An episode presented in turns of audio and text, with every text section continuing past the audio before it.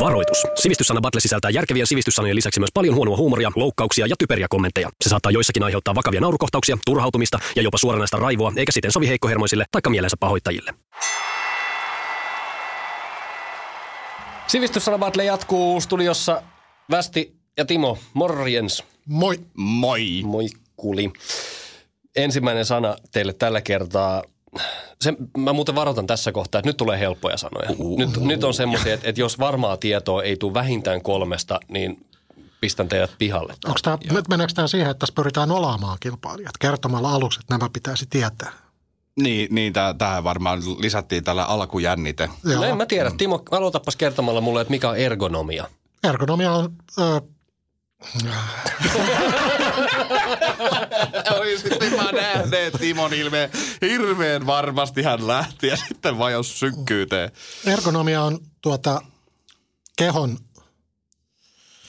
kehon ideaalinen asento. Liittyy kehon ideaalin asentoon. Miten se liittyy siihen? Nyt vähän joudut tarkentamaan. No esimerkiksi, jos sä seisot ihan kumarassa, niin sä et ole ergonomisesti oikeassa asennossa. Jos sulla tiedämme kaikki, että jos on hyvä tuoli, niin sä saatat olla ergonomisesti oikeassa asennossa. Saanko mä nyt vastata sen?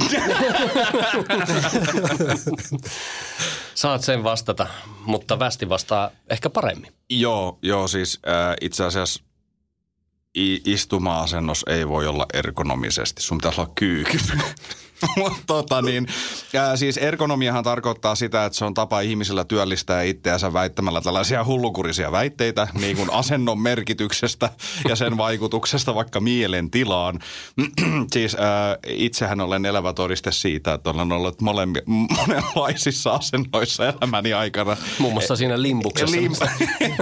Limpussa, mutta eikä niinku mitään niinku haasteita tai ongelmia ole ollut. Muuta kuin henkisiä. Niin, että vähän huonommallakin ergonomialla saadaan kuitenkin ihan niin kuin tuommoinen kunnon ihminen aikaisemmin. Niin, eikö mä menisin just näin sanoa, että kato nyt kun pieni lapsi on kohdus, niin onko se siellä ergonomisesti vai ei, kysyn vaan. Niin. Pitäisikö siihenkin nyt jonkun puuttua lasten oikeuksiin? Sun kannattaa kysyä sitä sitten seuraava kerran, kun tullaan toimistotuolia sulle. Niin. Itse asiassa kerran mulle katsottiin työpisteen korkeutta, niin mulla oli polovisioilta siinä, kun katsottiin sitä yhdessä. Mä muistan, että Västille, kun tultiin katsomaan hänelle sopivaa tuolia, niin siihen päädyttiin semmoiseen Hästensin sänkyyn. Kiitos, Timo. Meillä oli kerran itse asiassa työpaikalla käymässä tämmöinen ergonomia-henkilö, joka kävi jokaisen toimistossa ja työpisteellä katsomassa sitten, että no miten sä istut täällä ja onko sulla näyttö oikealla korkeudella. Ja sitten se totesi, että meidän toimitusjohtajalla oli vähän hassusti siinä tuolit ja pöydät ja muut. Ja se henkilö, Hentonen nainen, meni sinne pöydän alle säätämään sen pöydän jalkoja. Kuului kauhea rysähdys. Mentiin katsomaan sen, silloin se koko pöytä sisältöinen oli levinnyt sen naisen päälle ja semmoisia kasan alla. Nyt on hyvä ergonomia tässä. Mä annan Timolle tästä puolikkaan pisteen johtuen siitä, että olit jäljillä, mutta et ehkä ihan, sä puhuit lähinnä niinku siitä ihmisen asennosta, mutta joo, tavallaan, mutta ergonomia on ihmisen ja tekniikan välisen vuorovaikutuksen kehittämistä, jonka tavoitteena on turvallisuus, terveys sekä järjestelmien häiriötön ja tehokas toiminta. Eli tähän liittyy aina se ihminen ja sitten joku härveli, on se työtuoli, on se pöytä, on se näyttö, mikä tahansa näppäimistö. Että sulla on tavallaan niin kuin sopusuhta niiden välillä, että sulla on hyvä olla siinä. Niin siis mä haluaisin nähdä sellaisen niin kuin ihmisen ja työntekijän, joka 8 tuntia tekee jotain duunia, että tavallaan mikä se hänen suhteensa on siihen näyttöön tai jonkun muun. Mä haluaisin nähdä ihmisen, joka tekee 8 tuntia duunia. Totta. Joo. Totta. Mennäänpä seuraavaan ja tämähän tulee Västille. Kerroppas mulle, mikä on intiimi. Intiimi? No, intiimisanaahan käytetään aika monessa asian yhteydessä, että esimerkiksi voi olla intiimi alue tai voi olla intiimi parisuhde. Onko tämä missä tämä intiimi alue, jossain Suomen rajojen sisäpuolella? Kuitenkin? Se on siis, Suomessakin on tällainen niin kuin intiimi alue. Mä ymmärsin, että nyt kun tästä on jonkin verran aikaa, kun tuolla eduskunnassa on vähän juhlittu, niin sielläkin on saattanut jotakin niin kuin intiimi alueen rajaylityksiä tapahtua. Näin mä oon niin kuin lehdistä lukenut, siis ei ole sisäpiiritietoa. Kiitos Hakkarainen, ei. Mutta siis kyllähän siis tässä selvästi puhutaan nyt siis intiimissä siitä, että se on niin kuin tavallaan henkilökohtainen alue. Sellainen alue. Niin, alue. Okei. Okay. Timo pistää paremmaksi. No joo, tämä on aika helppo. Tämä liittyy itse asiassa rakennusalaan. Nyt tuli vähän itsellekin. Didn't see that coming. Ei todellakaan. Ja lähinnä tämmöisiä niin kuin maakaivuoperaatioita. Eli heillä on isommilla rakennusyrityksillä, niin heillä on tiimi, minkä he lähettää itse ulkotöihin, eli tekemään sen fyysisen työn. Ja sitten kutsutaan out-tiimiksi ja sitten in-tiimi on taas sitten se sinne toimistolle jäävä niin sanottua aivotyötä tekevä, ketkä suunnittelee ja prosessoi koko ton, se operaation, eli se on in-tiimi. Toi nyt täytyy kyllä sanoa, että mun teki mieli antaa tästä Timolle piste. Nyt oli aika hyvä haku. Niin munkin. Mun ei. Onneksi mä päätän, kyllä Västi saa tästä pisteen. Intime on siis yksityisyyteen kuuluva, yksityinen, henkilökohtainen. Mä itse asiassa, mä annan sulle vaan puolikkaan pisteen, koska sä kuitenkin annoit tämän aluemäärityksen. Sä puhuit intiimialueista, mutta niin. Intiimihan on paljon laajempi käsite. Ei se mun mielestä sana tietysti viittaa erityisesti sellaisiin asioihin, jotka ihmiset yleensä haluaa pitää poissa julkisuudesta ja joihin voi liittyä tunteita ja herkkyyttä. Muun muassa. Mutta ei kuitenkaan yksinomaan sukupuolielämään. Niin, kyllä. On varmaan kotona useita intiimiä asioita. Esimerkiksi se sun pullo. Niin. Piilopullo. Niin, piilopullo. Niin. Mä tiedän, onko se niin piilos, kun se on keittiön pöydässä ja toinen sängyn vieressä. Sekin on mun mielestä aika intiimi asia, että mennään mukamassa aina autotalliin korjaamaan jotain, vaikka siellä tosiasiassa ole kuin suksi. Niin, kun ei ole autotalli. Tiesittekö muuten, että pöytäviinapullo tulee kuulemma siitä, että isännät ennen vanhaa, kun ne juopottelivat maaseudulla, niin ne piti siis piiloviinapulloa pöydän jalan vieressä ja hän otti sieltä aina huikkaa, kun talon väki oli muualla. Ja kukaan ei huomannut. Ja kekkulis notkuu siinä. Suora assosiaatio intiimisanaan. Kyllä. Mennään eteenpäin. Timolle tulee seuraava sana. Tämä on ehkä näistä kaikista neljästä haastavin tällä kertaa. Tietysti. Ole hyvä. Tämä on dermatillomania. Dermatillomania? Joo. Tämä on myös aika yleistä meidän ihmisten keskuudessa, mutta mä en ole itse tuohon sanaan aikaisemmin törmännyt ennen kuin törmäsin. Kyllä mä olen mun mielestä törmännyt. Ihan fyysisesti joskus. Dermatillomania. Dermatillomaniahan on pakonomainen tarve levittää rasvaa kehoon koko ajan. Elikkä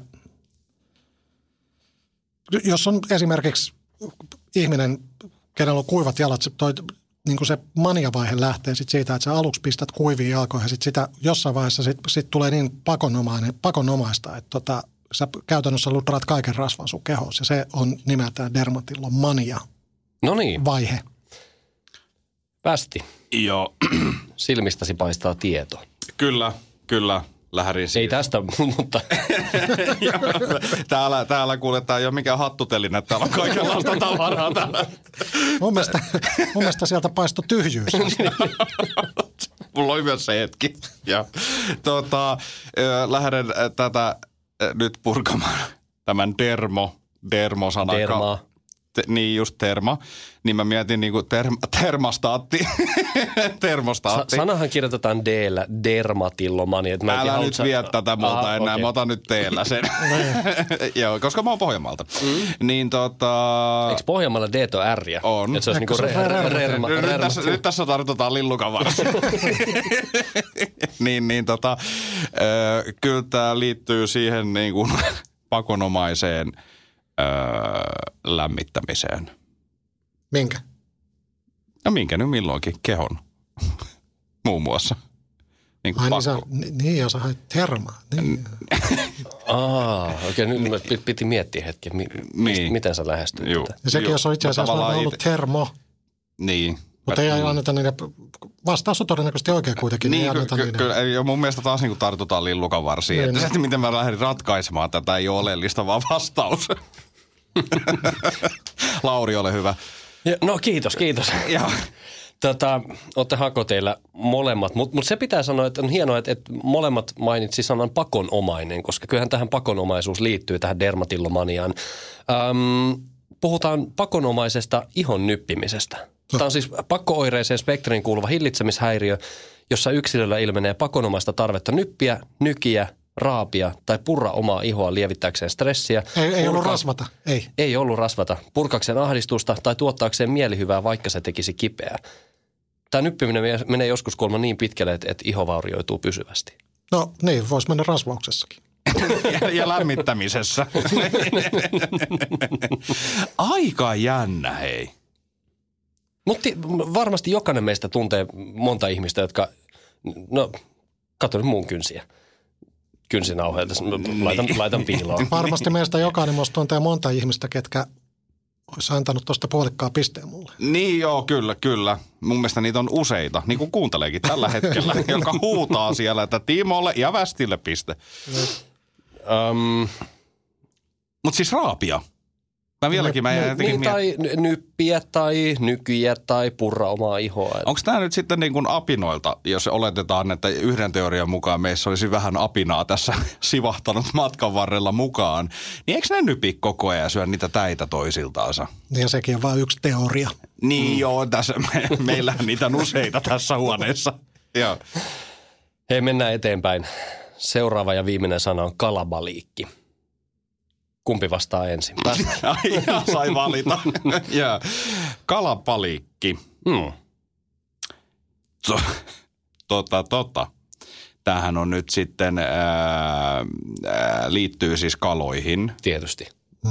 Ja siis sanontaan, että tulee kalabaliikki. Mutta siis tämä liittyy myös suomen kieleen, koska ennen vanhaa niin tällä samalla asialla tarkoitettiin sitä, että kalolle tulee paniikki. Että kalapaniikki. Mutta se on sitten niin kuin kalapaliikiksi kääntynyt tässä matkan varrella. Mm-hmm. Tällaisia kalapaniikkeja on niin kuin ollut havaittavissa, kun on yhtäkkiä metsästyskalastusalusta tarkoitin tullut venettä siihen aikaan paikan päälle, niin sitten siellä kalaparvessa on tullut kalabaliikki. All right. Mm-hmm. Timo, niin oli semmoinen. Joo, niin, Timo, ole hyvä. Valaise meitä, Timo. No tämähän on aika lyhyt ja ytimekäs vastaus itse asiassa. Kalabaliikki on myös, oletteko katsonut eduskunnan kyselytuntia? Joskus hetken aikaa, mutta mun pitää myöntää mun oma kärsivällisyys ja hermot ei pysty siihen. Kalabaliikki on itse asiassa synonyymi eduskunnan täysistunnolla, eli kalabaliikiksi kutsutaan eduskunnan täysistuntoa. Mä annan, Timo, sulle tästä puolikkaan pisteen, vaikka tämä ei millään tavalla liity eduskuntaan, mutta kalabaliikki on siis mekkala, mekastus, sekamelska, kahakka, riita, niin kyllähän se nyt niin kuin... Täyttää kriteerit. Täyttää kriteerit ihan täysin. Munko ei täytä. Onhan se nyt, kun se tulee se kalastusalus sinne kalastelemaan, niin siellä on sitten mellakka ja paniikki. Mikä se oli? Kalabaliikki. Joo. Okei. Joo. Semmoinen kisa. Näit sä, Timo, ton hetken, kun Laurilla just sumeni. Tuli sellainen pikkupläkäri. Hetkeksi sumeni, mutta Timo vei tämän kierroksen tällä kertaa. Onnea. Ei yllätä.